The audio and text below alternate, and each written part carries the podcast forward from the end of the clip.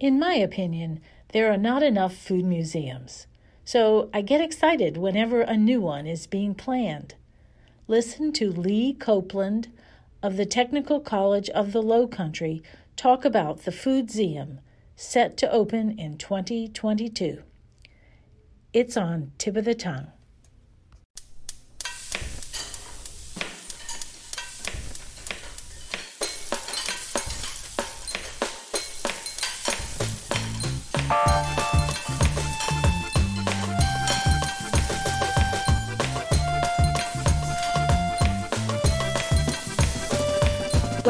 To Tip of the Tongue, a podcast on the Nitty Grits Network, where we explore the intersection of food and drink and museums. This is Liz Williams.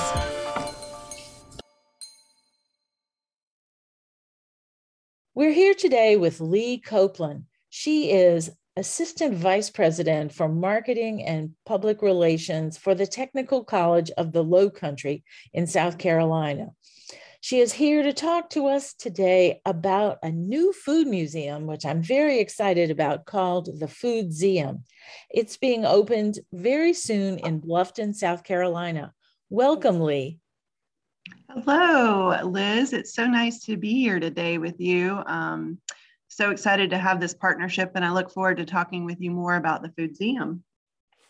So, why don't you tell me a little bit about the Technical College of the Low Country and how you came to decide to open the Foodseum. Sure. So, uh, the Technical College of the Low Country's main campus is in Beaufort, South Carolina, and we also have campuses in Bluffton and Hampton, South Carolina. So, the Low Country, as we call it, is right smack dab between Savannah, Georgia, and Charleston, South Carolina. And so, if you're as probably most of your listeners are. If you're familiar with Southern food, those are two pinnacle um, cities in, in Southern food history and culture.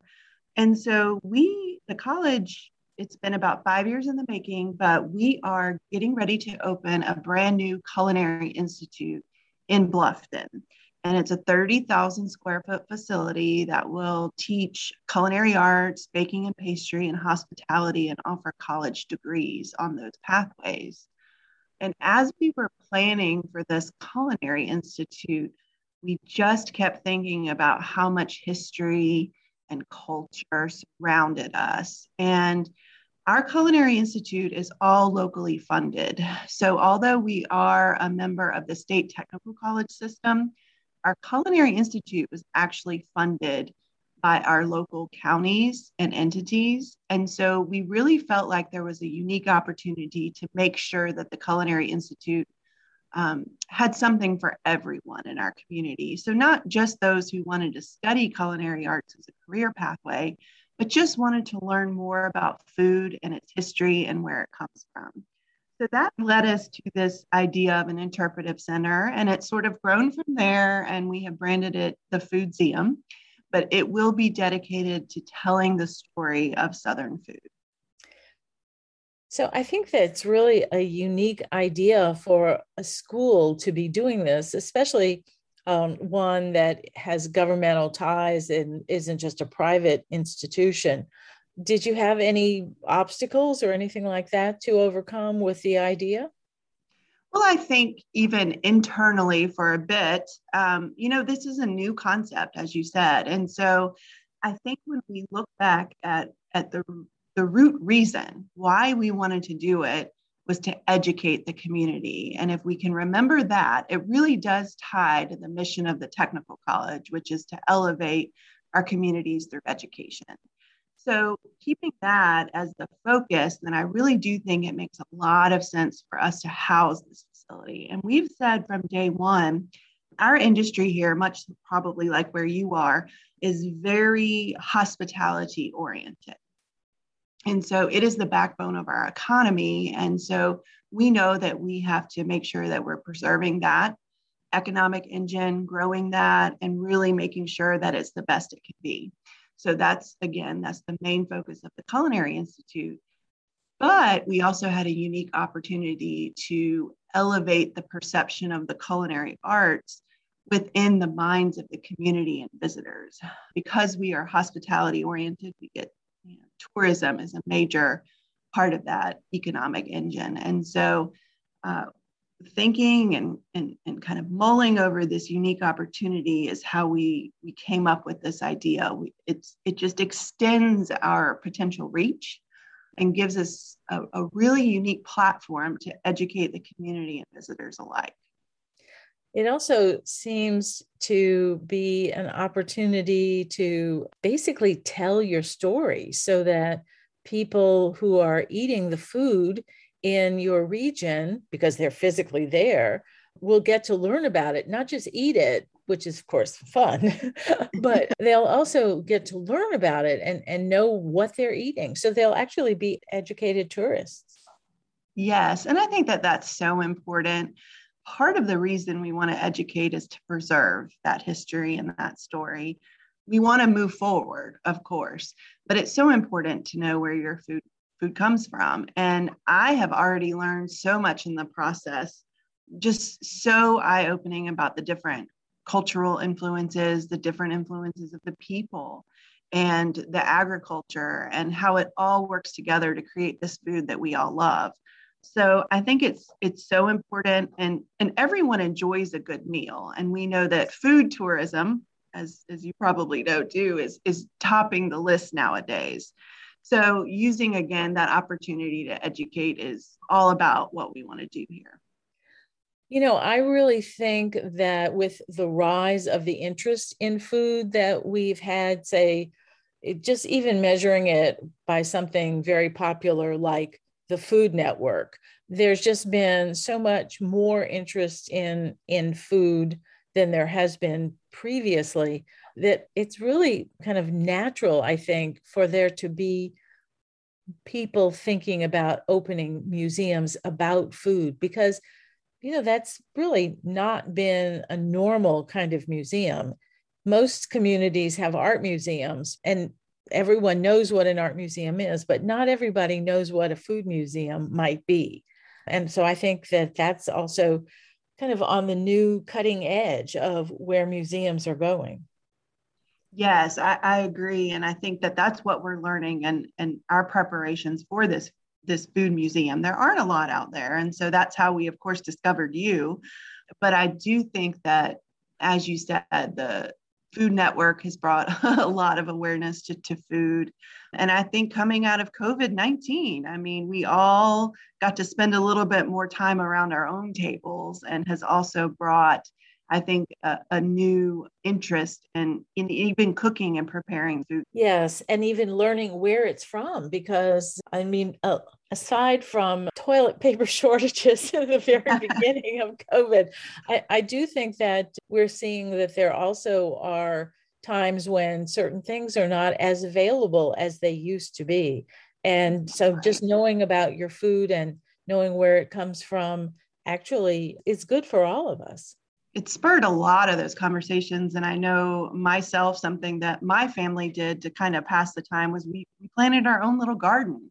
And I'm hearing that a lot of people started doing that. And and really before that, I had very little exposure to, to growing my own food, much less my children. But really, I'm only, you know, one or two generations removed from from farming. I mean, my grandfather had a farm and you know I, think that that's my personal connection to this project is i remember when i was a young girl visiting them and i would go up during the summers and they would be preparing canning freezing all of their bounty. I had no interest. I didn't want to do anything with that. And if i could go back i would have written down everything they did.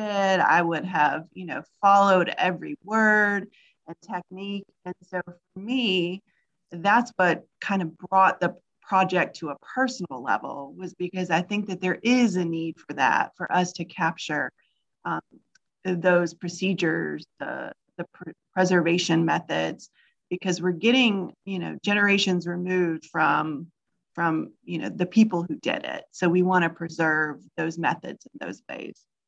And so, did your children really enjoy getting into this? Oh my goodness, they just loved it. I mean, it was something, I think it's so fulfilling. And that's what we're learning is that you can start with a seed and then you can eat from it, you know, for weeks and months. And they took pride in it. It took time. I mean, that's another thing. I think that we were all more appreciative of the food that we were able to grow. We weren't successful every time and everything, but we certainly had plenty of green peppers. I think our parsley did really well. And then we had lots of different tomatoes. And so it just, I think it tasted better right from the garden. Oh, yes. And I think children are much more willing to try something new if they've grown it or had some aspect of growing it. Absolutely. Because, goodness, why not? They did it, you know. so uh, this enthusiasm then that we're talking about and this sense of of new exploration are you trying to in the foodseum have something that will be uh, changing all the time so that people from the community can come back again and again because it's something something new to learn? Or is it much more static than that thinking that most tourists are there just once and so you don't need to change it every time i think it's both you know you've been involved with the project and seen it but for your listeners we have a small space because we are fitting it within our larger culinary institute so the the foodseum is I like to say small but mighty. And so it's only about a thousand square feet. So we are trying to break it up into different exhibit areas that will definitely, most of it will be static in the sense that they'll remain, but we are trying to work into flexible spaces so that we can highlight different topics, different foods, different people as they kind of come up because we know that there's no way we can fit the entire story in 1,000 square feet. And so many different aspects of the story deserve so much more attention than we could probably give them. So we're excited about having some flexible space so we can rotate through some of those stories and then, just like you all do with SOFAB, we're looking at really expanding the physical space of the museum through the programming we offer. And I think that that is really a unique advantage we have since we are a culinary school. We'll just have unlimited opportunities in terms of programming that will really help bring to life the stories, the food that you see in the food foodseum, and just give it even more importance and more opportunity for details and, and to get people involved. So that's our approach. And we're excited to see how that shapes out over the next few years. One of the things that I think is a wonderful opportunity is the opportunity to engage your students because most culinary schools don't have something like this. And this will give them an opportunity to learn about the history um, of the food that they maybe grew up with and that they eat all the time and see all around them, as well as learn about other regions and how the food developed in those areas too, and how they're actually a part of that tradition in a way that I think is unusual for a culinary institute. Yes, and we are already seeing so much interest from our students and prospective students about the Foodseum in particular. And I think it's for reasons you just said. I mean, I think that what we're finding out, and, and you know, I'm like this too, is we have so many people who don't know exactly how how did shrimp and grits come to be? How did okra become a staple in so many southern dishes? And so there is an excitement there that's so encouraging from the students. And I think that we're going to definitely get them involved in a number of ways, whether it's through that programming we mentioned or even being docents. And then we also plan one of our exhibits, we plan to highlight one of our lead students as future chefs, and they can prepare their own uh, food and stories. And then we'll have recipes from that, that student chef to share with our visitors. So it is, it's just so exciting to see the energy around that. I think it just rounds out the curriculum in such a nice way. And we know that students, where they go to school, they tend to stay and work. And so we're hoping that these students will stay local and again, kind of give back to that hospitality and tourism economy. And so it really is a full, full circle.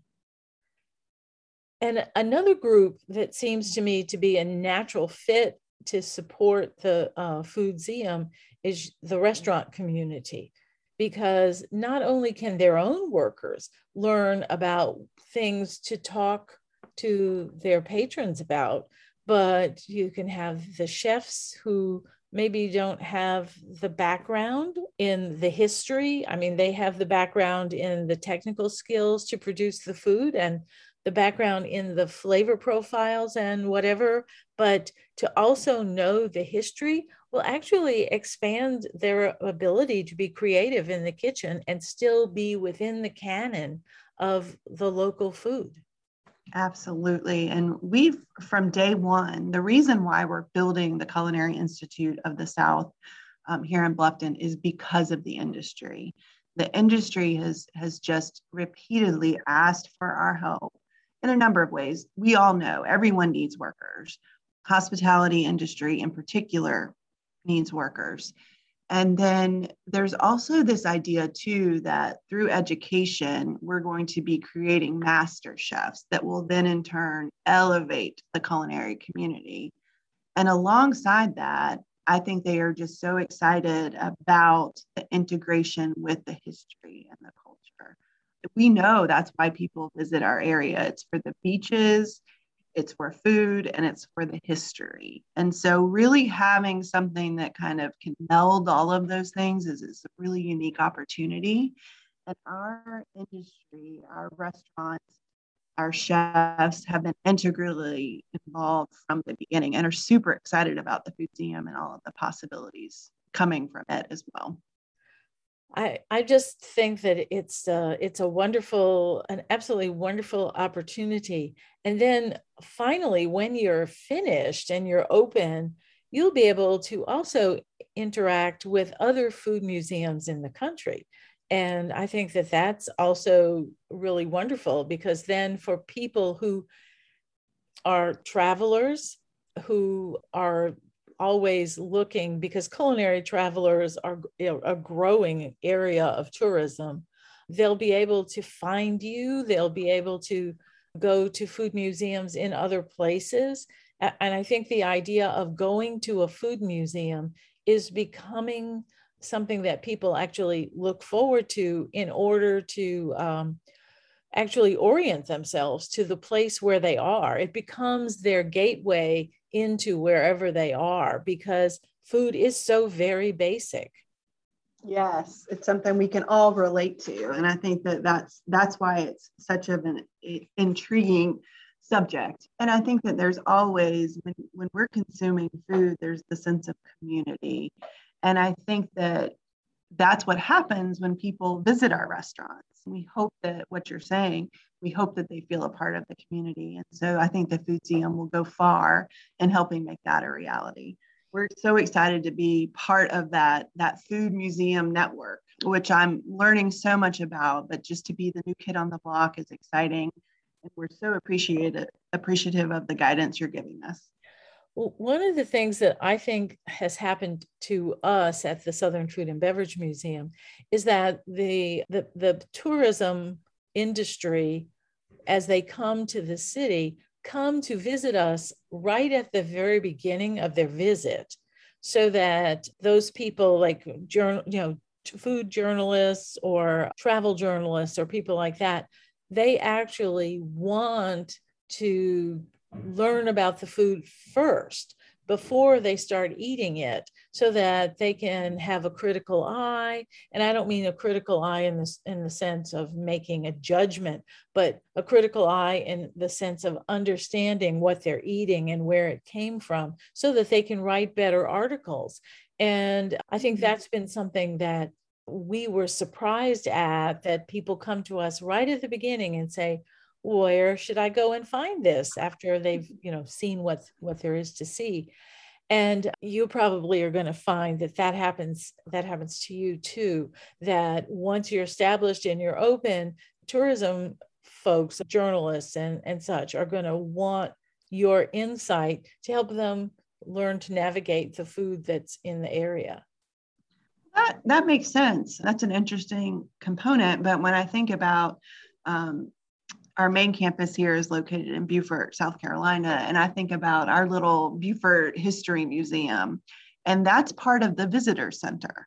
And so I think that people you know in smaller towns and smaller areas are kind of accustomed to oh let me get the lay of the land i might check out the visitor center i might go to whatever kind of local museums they have and it is such a great way to orient yourself to the community you're in so i can definitely see how that may happen especially with the, the food journalists wanting to orient themselves before they begin that journey so Right, because you don't want to go afterwards because I mean, you know, it's like too late by that. Right. Time. I mean, it may answer some questions or something, but if you if you get the orientation first, I think it's it's usually more helpful. An, another thing that I think is also happening is that other museums, it, museums that are of general interest, like history museums or um, about certain industries in in different places that have a specific industry that kind of runs their their their town or whatever those places are starting to add food and things to do with food to their museums even even art museums are uh-huh. starting to recognize that things like china or silver or other sorts of things like that that might be considered decorative arts not only can be beautiful in and of themselves, which is normally the way an art museum looks at them, but the way they were used and evolved is something that people want to know about. Not everybody is just limiting their eyes to aesthetics, but they want to have a context for them. And I, I think that is also something that you may wind up influencing even without thinking of it beforehand. That's exciting. And I hope I hope that we do. I, I, think we'll influence each other when we're designing and thinking about our own plans for the Foodseum. We we're looking at what other museums we're doing. And so I, I do hope that we find inspiration from one another. And it, it's all about uh, connections and community. And so food is definitely central to that. Another thing that I think is really something that you will find is that in any kind of food museum, there's a little bit more looseness about eating and drinking in the museum space because that's what you're about, you know. And uh, and in so many museums, you've probably gone to weddings and such in various museums or some kind of reception there. And you can't do this here and you can't have that, and all the kinds of limitations that you might have don't often apply in a food museum. And I think that we've talked about that in the design too. I mean, we're designing it to be a comfortable space. We want people to feel relaxed because think about the best meals you've had. It is comfortable. You know, you you felt a, a sense of peace in a way, you know, and so we are designing it in that it, what's central to our exhibit is a large farm table and so we're having some local builders guild actually constructing that for us, which is so cool the community's doing it. But it's at the heart, it's at the center of our food museum because it represents what we're all about. You know, we all come around a table together. Food unites us all. And so we're hopeful that, yes, there's going to be actual food in our museum. We're right next door to our teaching restaurant.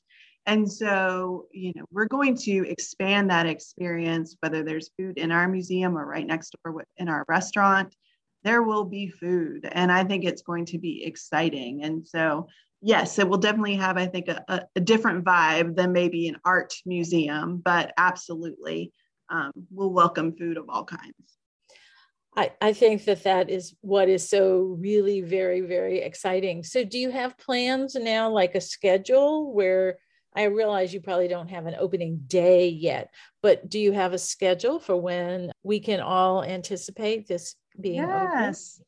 Well, the Culinary Institute itself is opening its doors in the next month. So we're having our grand opening here in Bluffton in November.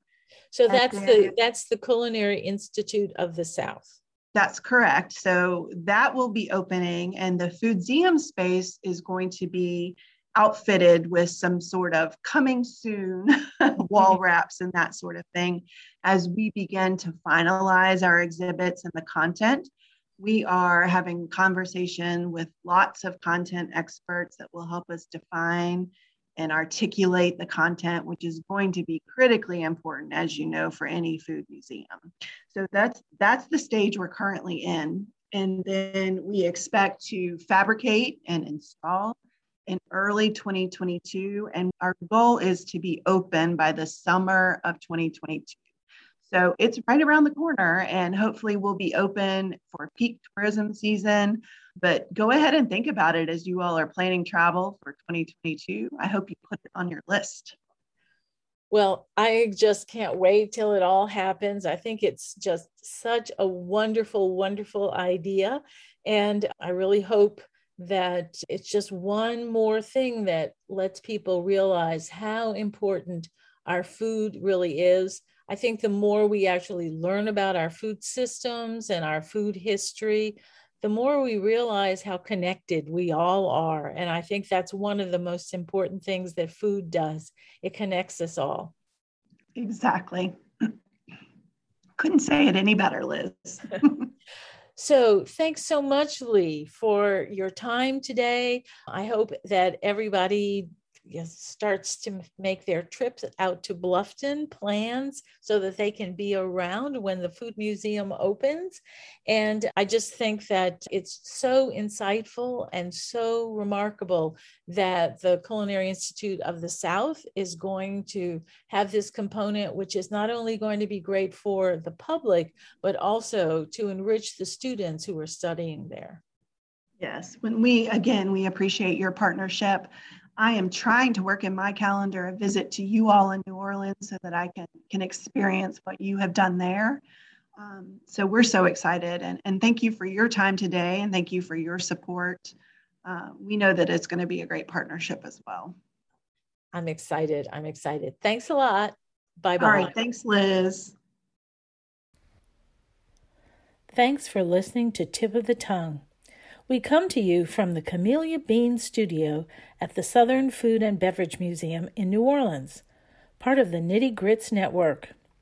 For more information on today's podcast, join the Tip of the Tongue podcast group on Facebook. Please come by when you're in New Orleans and don't forget to subscribe to our podcast wherever you listen to podcasts. If you like it, let us know in the comments. This is Liz Williams.